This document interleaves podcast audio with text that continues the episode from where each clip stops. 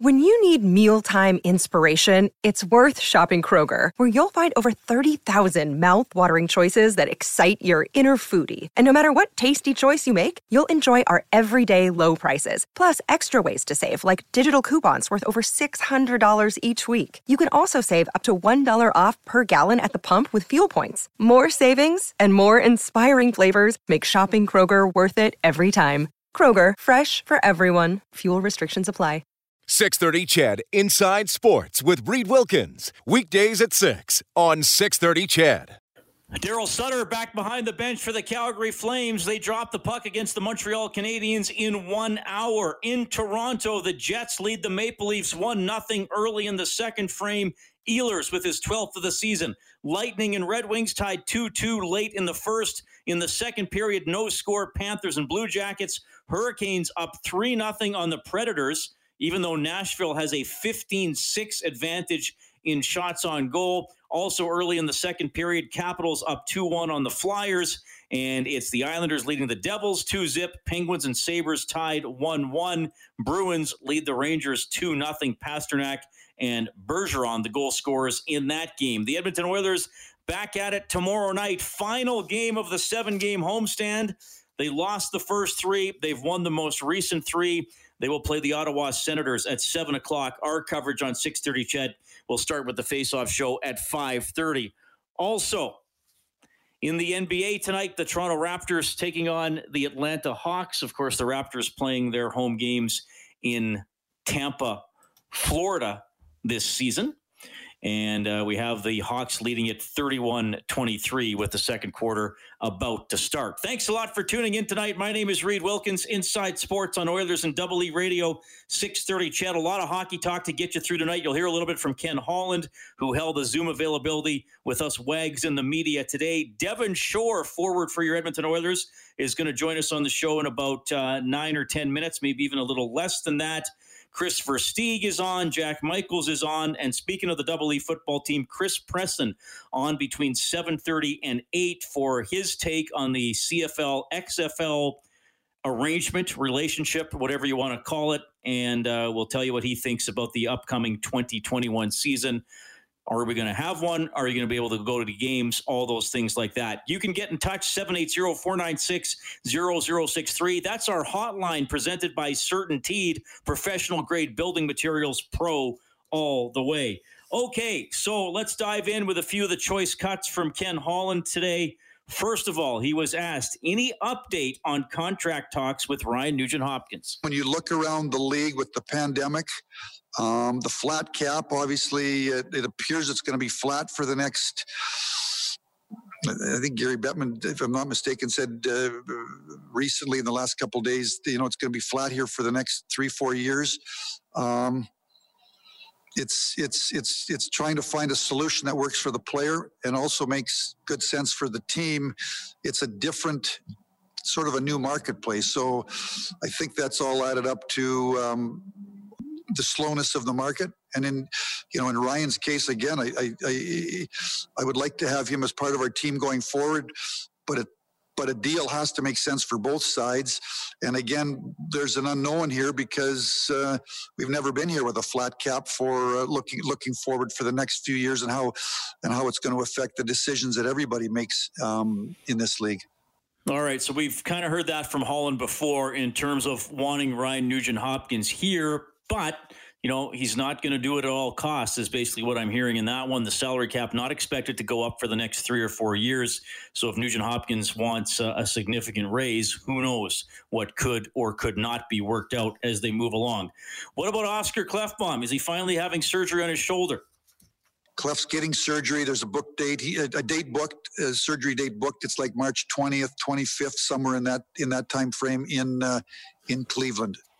All right. So that's been hovering over the Oscar Klefbom story for quite a bit. Finally getting surgery basically in 10 to 14 days.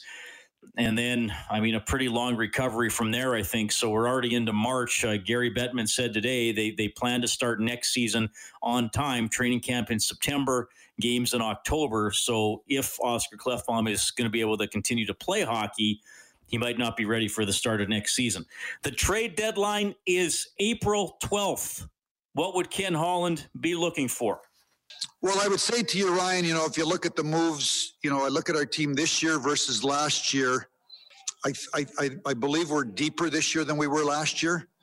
Um, you know, that part was that was by design. If you look at the, uh, you know, the off season we had, um, you know, we I signed a lot of, you know, we're, we're, we're able to carry basically 29 players, um, 23 on the active roster and six on the. Uh, so we, have got a, a, a, team of 29. So, um, you know, we went out and signed lots of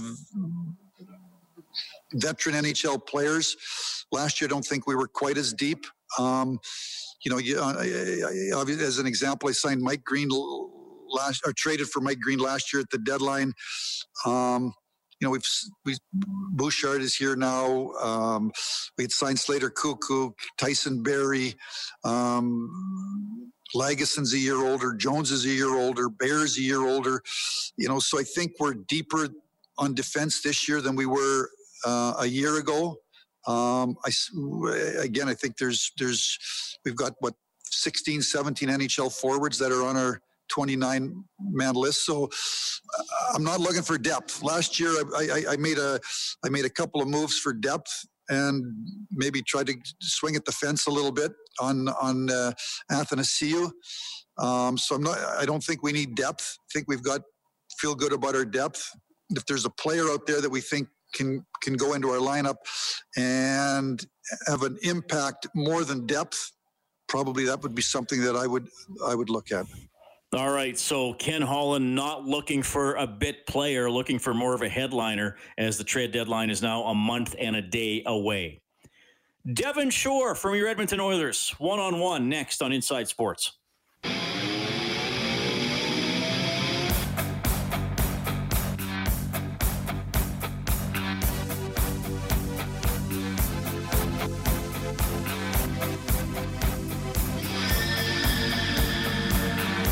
Had an assist last night to help the Edmonton Oilers beat the Ottawa Senators 7 1. Forward Devin Shore joins us on Inside Sports. Devin, welcome to the show. How are you doing?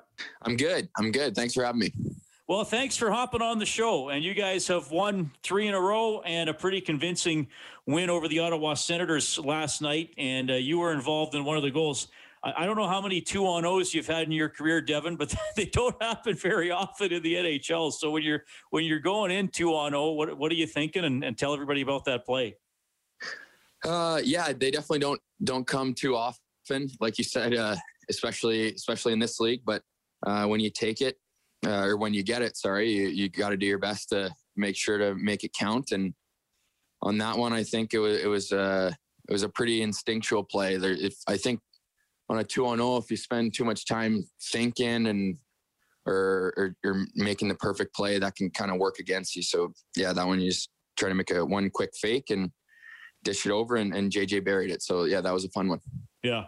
Well, and a great start to that game for you guys last night. Couple of quick ones, and then two later in the period to make it four nothing. So when you get up big in a in a game like that, you know what what kind of things do you focus on to to hang on to that lead or or even expand it, which you guys were able to do in this in the second period. Uh, I think the the big thing is to to stick with it and and really not change much. I think that was a a really good first period by our entire group, and uh, and we got the results to show it. So um, there's there's no sense changing changing anything, and and you know you're going up against a, a young team who who's who you know that they they work really hard and and can create off their forecheck. And I think if you look back, they came back against Toronto. Uh, they were down three or four and, and ended up winning overtime. So you think about that a little bit, but the, the main part is just focusing on what got us there and and sticking with that. In terms of the team season, we're at the halfway point now and already several storylines throughout the year. And look, you guys have had a couple sections of the year that that weren't that great, you know, three and six start, and then those three really uh, tough home games against Toronto, which wasn't that that long ago. But but overall, a, a pretty good record. So tell me about riding through those tough times, maybe some uh, key people or messages that have kept the team focused and ultimately led to you being in a good spot?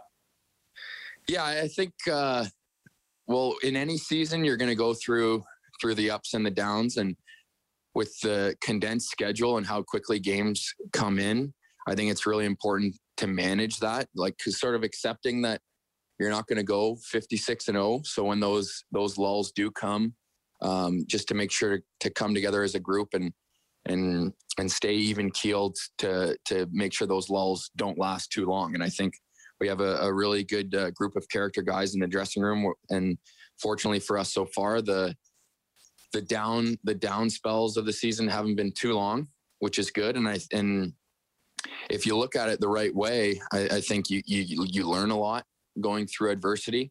Um, we view ourselves as a playoff team, so um, when we do get to the playoffs, uh, there, there's going to be similar uh, momentum swings and similar adversity. So um, you, you try not to get down on your on yourself as an individual and as a group too much, and and view it with the right mindset because because uh, you know that those those bumps down the road are, are inevitable, and I think we've done a good job of that.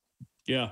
Well, and, and for you personally, uh, you know, you're you're a depth guy, so you've been uh, in and out and, and had to go through the waiver process to go onto the taxi squad, and uh, you, you know you've played basically half the the team's games to this point. So, I, I mean, how have you personally managed that? Maybe just a little bit of, of uncertainty of whether you're going to be in and out, and making sure you're ready when you do get the call.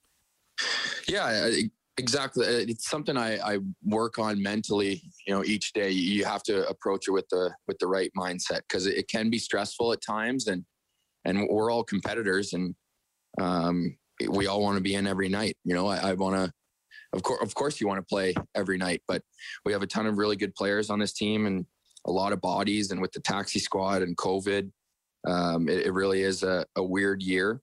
So, so for me, it, you just gotta really make sure you're coming in each day, whether you're playing or not, um, and and making sure you got the right attitude and, and making sure you're you're getting better. So when when you do get called upon, you, you don't skip a beat right? So it's it's tough at times, but I think if you if you look at it the right way and and just know that when you do come in, you can still play, even if you haven't played in, in a while, to not grip the grip the stick too tight and and still play uh, your game. Uh, that's all you can do. Just just do whatever you can to, to help the team when you're called upon. Tell us a little bit about those. Uh, and, I, and, I, know sometimes everybody will practice as a group, but sometimes when the the guys on the taxi squad will will have their own, uh, you know, workout with the you know, the six or seven guys there. How do, do those get pretty intense? Like, do you try to keep the battle level pretty high so you can as as close to simulate a game as possible? Yeah, for sure. I mean, nothing will ever simulate uh, an actual game, and you you kind of accept that. But I think. The coaching staff who run those skates and, and our strength and conditioning staff have done a really good job at managing the load because you, you have to make sure you're you're staying uh, in in top shape. So when you do get in physically, you don't skip a beat. But at the same time, they're not rinsing us out there, right? Like if, if they were to just bag skate us all the time, maybe we we'd go into a game kind of behind the eight ball. So I think they've done a great job at, at making sure that we're doing the right amount of work where we're we're ready to go, but also fresh. So it, it's it's been good. The skates are competitive, um, and and and you, the guys bring a good attitude to it, and we make it fun. It's a lot easier to work hard when you're when you're having fun. So it's it's it's been all right. Devin Shore from the Edmonton Oilers joining us tonight on Inside Sports. The Oilers and Senators are going to play Friday night at Rogers Place. Uh, you know, I want to give Oilers fans a chance to, to, to to get to know you a little bit better as well. I mean, you grew up in uh, in Southern Ontario. Um, I mean, dare I ask, does that mean you were automatically a Leafs fan as a kid, or uh, who are the teams and athletes you looked up to as a little? Yeah, I was I was a bit of a an oddball. I liked the Leafs and the Habs growing up. It was weird. My my grandma read me a, a children's book about Maurice Richard. Obviously, I never watched him play, but um, I made her read that book to me, you know, every night when we were at the cottage. So that kind of sparked my appreciation for the Habs and, and their tradition. But obviously, living in Southern Ontario, the, the Leafs are everywhere, and they're the team that's on on TV each night. So you watch those. So a bit of a weird answer, but um, I kind of I kind of just liked watching the games. You know, I, uh, you, you definitely cheer cheer for the Leafs and, and, stuff when when they're playing, but I just enjoyed watching hockey. Was it always hockey for you as a kid, or were there any other sports you excelled at or just were interested in? I played uh, I played lacrosse every summer uh, until I was 15, and uh, I was fortunate enough to be on a, a, really good team growing up there. There's a bunch of guys on that team um, who are who are either playing professional lacrosse. Um, and Drake Caggiula was on that team. He's he's in Arizona now, so he's playing professional hockey. And the lacrosse community is pretty pretty uh, small in, in Southern Ontario. So both Ritchie boys I played with and against in lacrosse. I played with uh, Scott Laughton uh, for Team Ontario. So yeah, it's uh, the sports community. Both have. Oh, sorry. There's a doorbell okay. and a dog. That's my fault. But uh, yeah, no, it's a, it's a small community, and, and so it's kind of cool seeing all that. Well, I'm glad you got the dog to Edmonton. That's important, right? You got to have your best friend here. Yeah, exactly. I apologize there. I just went into a, a, quieter room. Hopefully that that works. Well, don't worry. That that's that's great live radio. So we don't. And uh, the dogs are a big thing on the Oilers, right? I mean, uh, you got Leonard and Leon's dog, and Jesse reveal, revealed his dog a couple of weeks ago. So what? I'll ask. You were doing this on the fly. Who who, who is uh, who is your dog? What breed is he or she? Uh, she's a mini Labradoodle, uh, and her name's Potter. I'm a big Harry Potter fan, so that's kind of the thing I nerd out on. So we named okay. her Potter. What got you interested in Harry Potter? The books or the movies? Um, it was it was originally the books, but I, I love the books, love the movies, and uh, yeah, that's that's uh, the thing I kind of fanboy out on. Okay, all right. A bit of that, that that's a nice little aside. I, I yeah, there you go. Yeah, that wouldn't have happened if uh, I apologize to the listeners for the the dog barking, but now you know I'm a big Harry Potter hey, fan. There, there are a lot worse things we can have go on the radio, Devin, than a dog barking. Trust me. I, I, have put some of them on myself, unfortunately, over the years. So just uh, just kind of give us that uh, that journey for you. Um, you know, you did get drafted 61st overall, so you know a relatively high pick, but also you know the path going through um, going through the NCAA and having to work your way up through through that way did, did you have that moment um, either when you were in the NHL or maybe just prior to joining the NHL where you feel like, okay, no, I, I belong. Like I, I figured out what I'm going to need to do to to be a pro. Because I think that mental step, I often ask players about that, taking that mental step to sort of believe you can do it and feel you have the tool belt is it can be a really big one. Yeah, it was. Uh, I, I, was a, a, late bloomer physically, uh, so that's that's why we went uh, the college route to kind of extend that window to get bigger and stronger and, and get ready to to be a pro.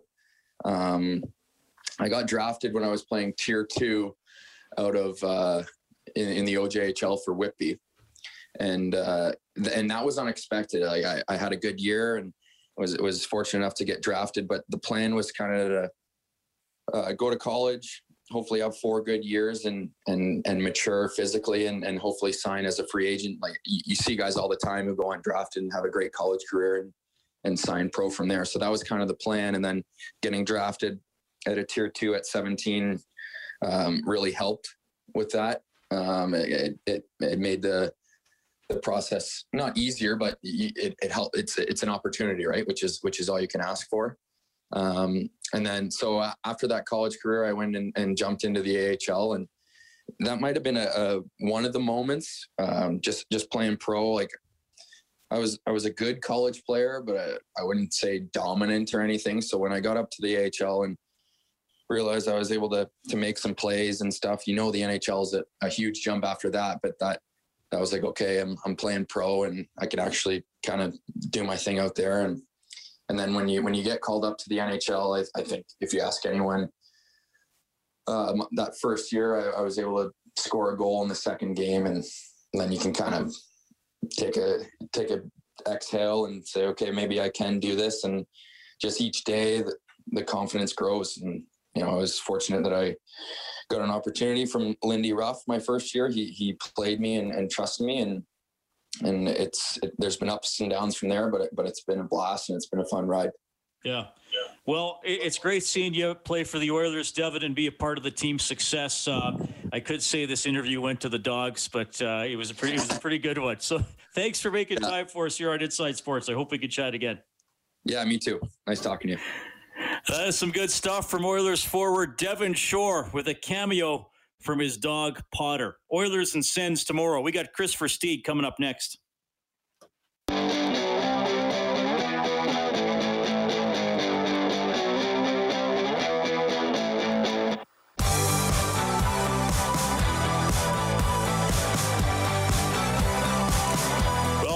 Smith having a heck of a year. Now eight and two for the Edmonton Oilers, who are up to 17 and 11 on the season. Halfway through the year, not bad considering they were once three and six. Here's what's going on in the NHL tonight. It's now 2 1. Jets leading the Maple Leafs. Ehlers has both goals for the Jets. Marner has scored for Toronto. We're going to have Calgary play Montreal in about half an hour with Daryl Sutter behind the bench. Detroit's up 3 2 on the Lightning after the first period. Only six shots for Detroit, but they have three goals.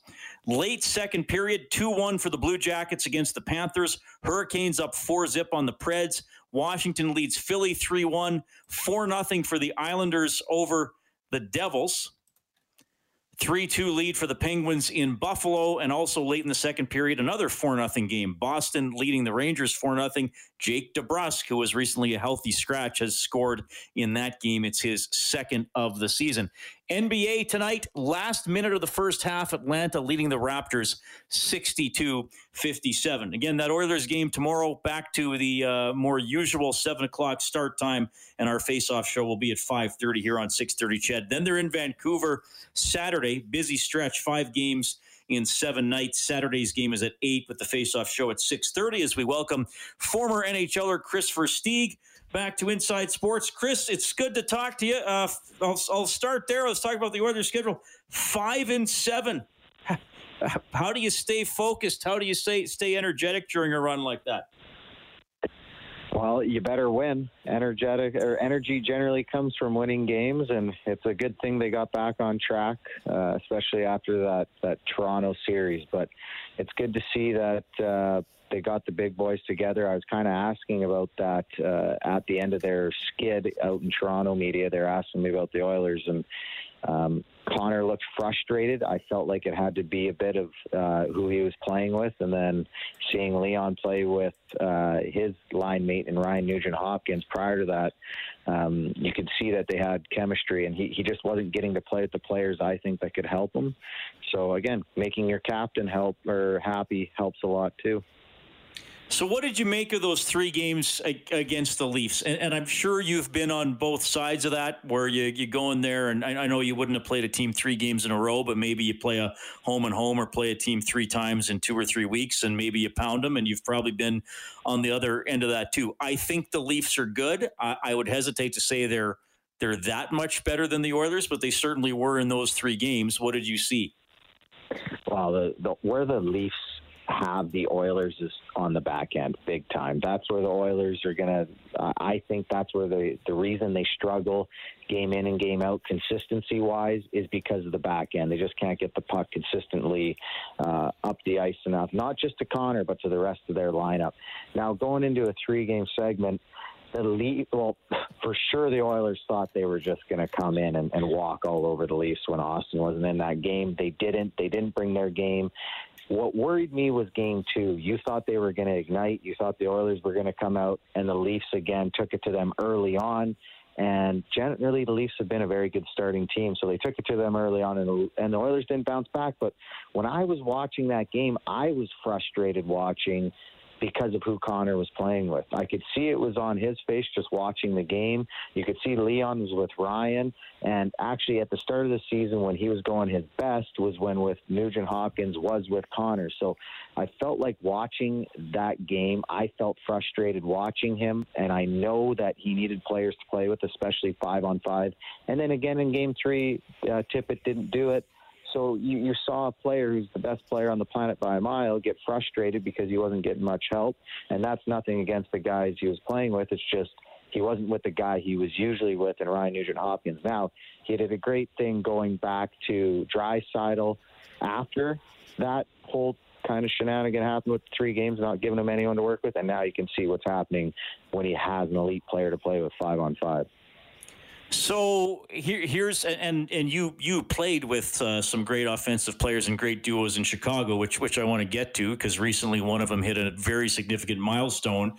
But we're kind of all watching this in Edmonton, thinking that this is probably quite temporary to have those two guys on the same line. Um, but like, would you just keep rolling it and then just roll the dice with the the other nine forwards, which you know are okay, but but not great. I think they're deeper than in recent years. I'm not going to say that they're a really deep team. Or do you think eventually they got to split up the two big big guys to center their own lines?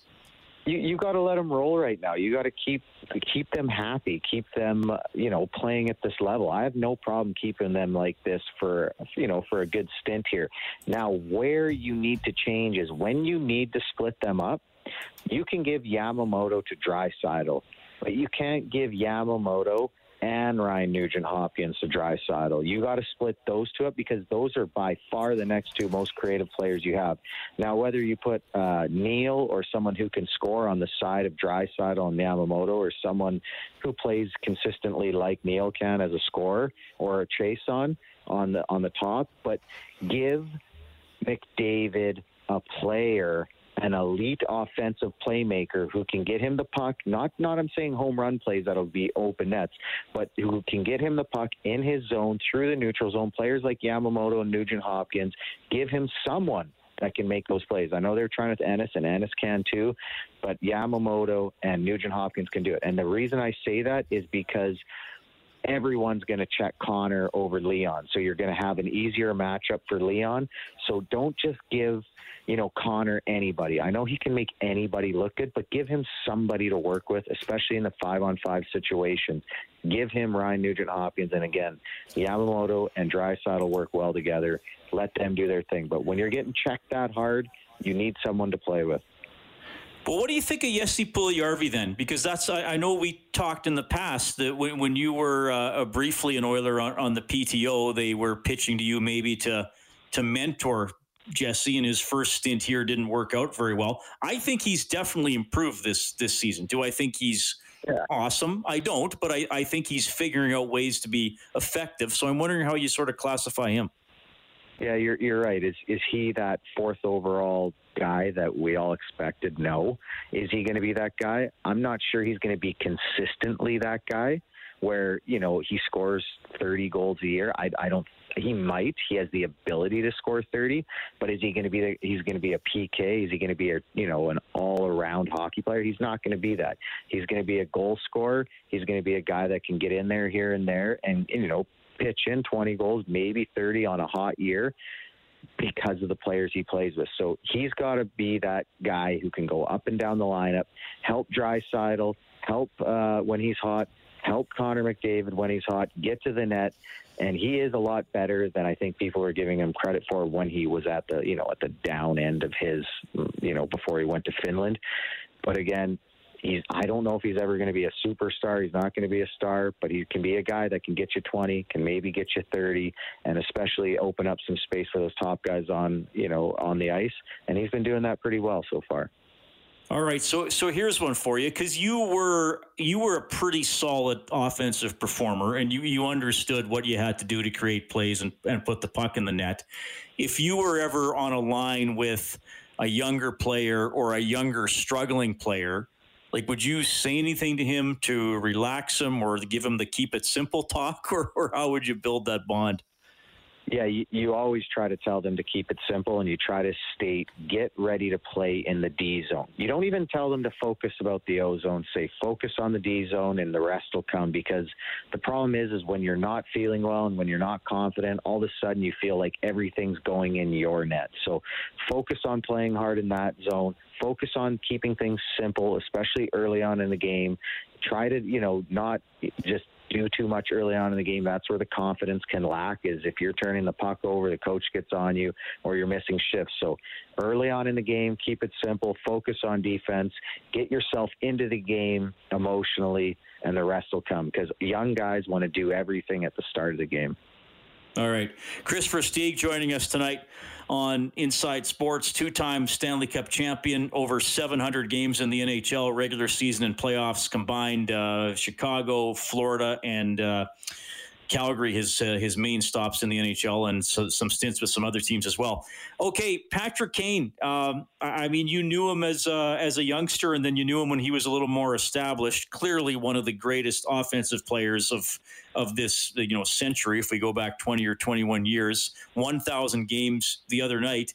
Let, us go way back first. Uh, I mean, what do you remember about a, a young Patrick Kane and him you know, again, talking about young players learning the ropes. Take us back to that stage of Kane's career.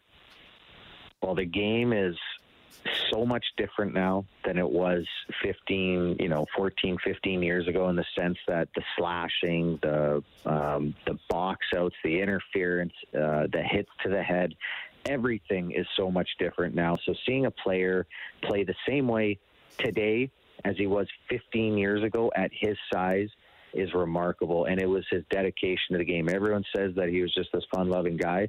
This guy was on the ice all the time, working on his game. And I would call him in July and I'd be like, "What's up?" He'd be like, oh, "I'm just headed to the rink." He's like, "What are you doing?" I'm like, "Well, I'm not headed to the rink until August," you know. And, and that was just who he was. It was crazy his dedication. Everyone talked about Toews.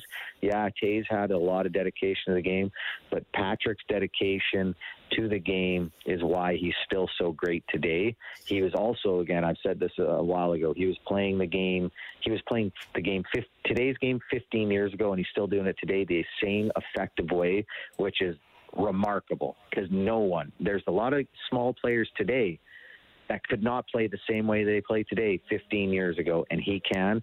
It's a testament to his brain. He's the smartest player on the ice. He's got the best hands on the ice. He's got the best edge work on the ice. I mean, he doesn't got Connor's speed, but this is something that he's done for such a long time, and that's why he's such a special player. The best ever American player to ever do it. Well, and, and I'm glad you brought up some of those compliments you gave him, and you mentioned his speed and his edge work. And one thing I've really noticed, Kris, especially when you see him live because you get a little better better sense of the spacing on the ice live as opposed to TV. So when the Hawks have, have come to play at Rogers Place, he will drive the puck across the blue line and then cut into the middle. And he's so quick and shifty that a lot of players in that situation, even good, big offensive players, would get drilled. And he has that ability to, to, to take the puck into the middle of the ice and not lose a stride and not get you know blown up by anybody and like still make a great play out of it. That's what really strikes me when I see him play in person. Yeah, it's like a running back as a football player. They see holes, they know where to go, they can read the body of the player that's defending. Patrick can do a lot of that. He sees a hole, he sees what way a guy's crossing over, and he sees plays like all the great players do. They're always a few steps ahead, and the way they can read the other player's body positioning and maybe their shoulder movements to create lanes is just something only superstars can do. And the other thing is with his feet. He doesn't just stop his feet moving like when when I would stop up, my feet would kind of track and I wouldn't keep my feet moving because I'd be looking for a pass.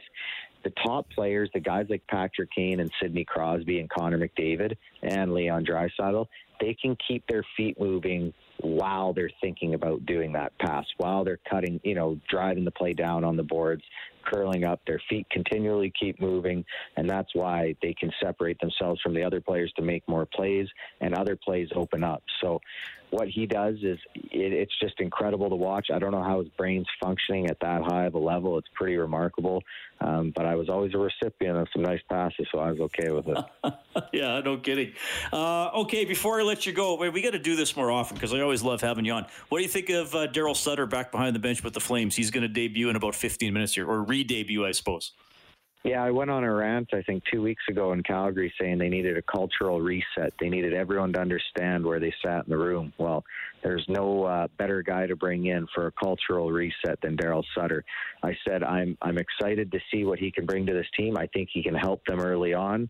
Uh, he's a guy that's very tactical. He's got that kind of war mentality. You know where you're going every night.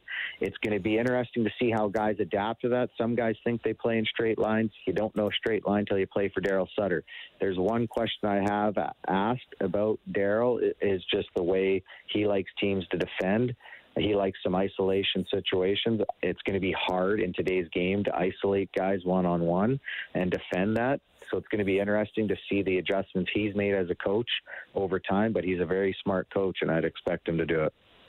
What's uh, okay? I lied. I got one more. What's the uh, wisest piece of advice you ever got from a coach? And you had some pretty good ones, obviously. Yeah, shut your mouth. yeah, you talk too much sometimes, eh? I talk way too much. Yeah. okay. Kris, thanks for doing this. You're welcome to come on this show whenever you want and just keep talking. We love having you. Enjoy the games coming up this weekend, man. It's going to be fun. For sure. Take care. That is Versteeg. Check it in. Uh, 11 years in the National Hockey League, couple of Stanley Cups with the Blackhawks, and of course with Patrick Kane as a teammate. That was fun. Inside Sports on CHED.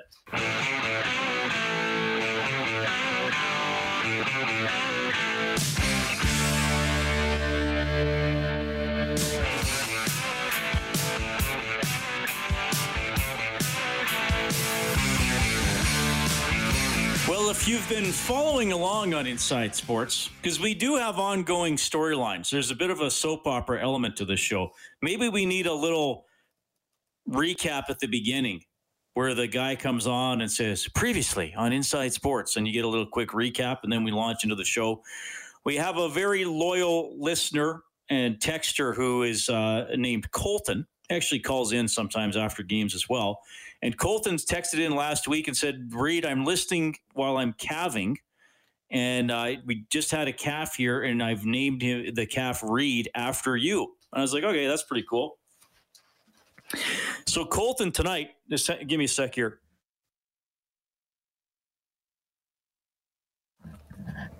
Sorry, I had to sneeze, so I turned my mic down. I'm not even in the barn with the calf, and I'm still sneezing. So Colton has texted in a picture of the calf. Have you seen this, Kellen? You follow me did, on Twitter, yeah. so you must have seen it. Yeah, I saw it earlier. Very cute. so cute. Colton said, "Go ahead and share the picture of Reed on your Twitter account."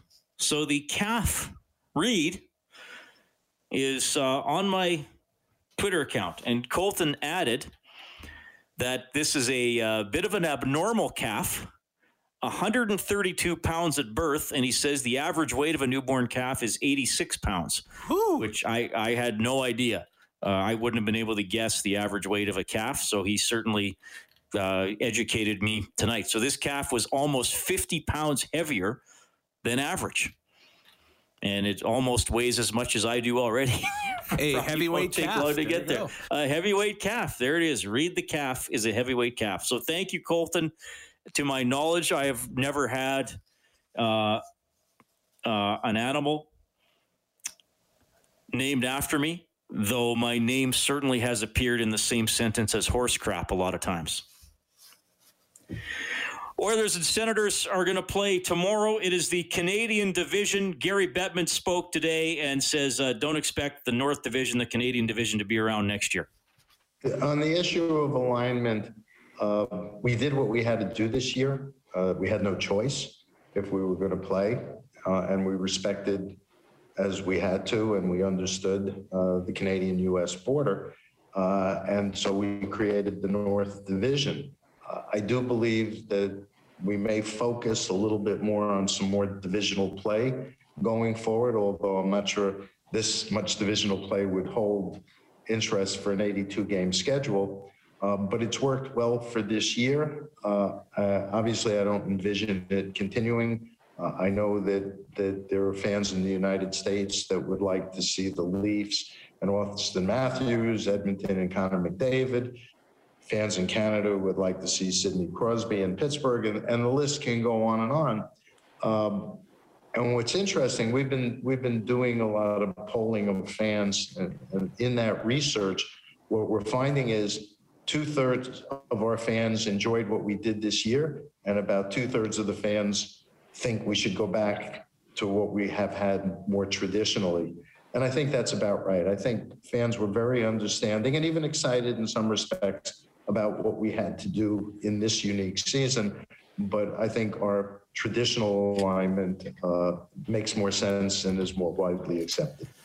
Yeah, and they're planning on having things uh, pretty much back to normal in, in the fall. As you mentioned, maybe a, a, bit of a continued emphasis on divisional games, but certainly not as much as we have seen this year. Jack Michaels, my goodness, he's up next.